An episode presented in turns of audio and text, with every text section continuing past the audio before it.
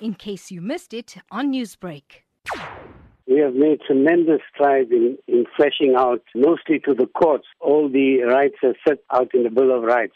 Uh, sadly, at the practical level, many of the rights have not uh, permeated to the poor, as the indigent and the generally what can what one can broadly term as the underclass, the poor. Unfortunately, there's still the ever widening economic gap between the rich and the poor. There are millions of people without adequate housing and basic amenities such as water and electricity. Unemployment is rampant and so on. So many of the ideas set out in the Bill of Rights have far have, have not been adequately addressed, although the courts have been extremely uh, proactive in fleshing out all those rights set out in the Bill of Rights and the Constitution. My own feeling is that many of these issues, which affect mostly the poor, could have been addressed but for the rampant corruption, maladministration. No. What has overtaken us sadly as a nation is the get rich quick syndrome, and it is now our time to eat and so on. So, all those factors, especially corruption, have set us way, way, way back on what we had hoped we'd achieve in a relatively short time after uh, gaining independence. Some would say that the prime reason for incomplete transformation is that the wounds of our troubled past have not yet been healed. How far do you believe that this could be true? Uh, I think far too much reliance is placed on that.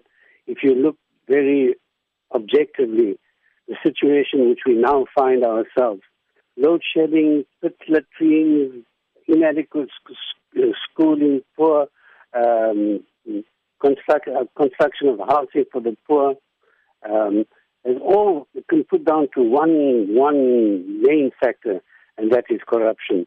We would be far ahead of where we are now had it not been for the rampant corruption and maladministration. You can see how infrastructure is collapsing all around us, and that's due, as anyone would tell you, even the man in the street would tell you that it is a result of maladministration and corruption. Now, what do you believe South Africa needs to do going forward to better the rights of all humans in the country? Politicians have failed us miserably. What we need to do is to go back to before 1994, when we had strong civil society organizations, movements, NGOs, and so on. We all need to get back and build strong community based organizations to bring pressure to bear on the position at the politicians.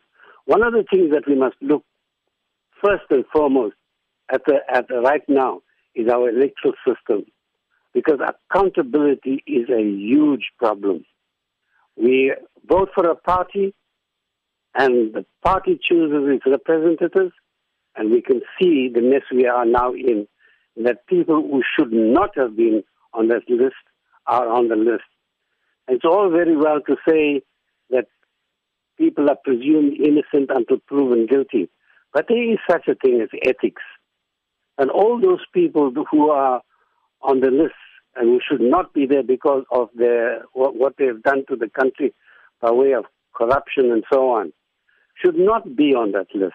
Newsbreak, Lotus FM, powered by SABC News.